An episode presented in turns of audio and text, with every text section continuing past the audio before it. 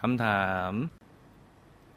ตอนแรกลูกคิดจะแต่งงานกับชายชาวเบนเยี่ยมอีกคนหนึ่ง ซึ่งฐานะไม่ได้ร่ำรวย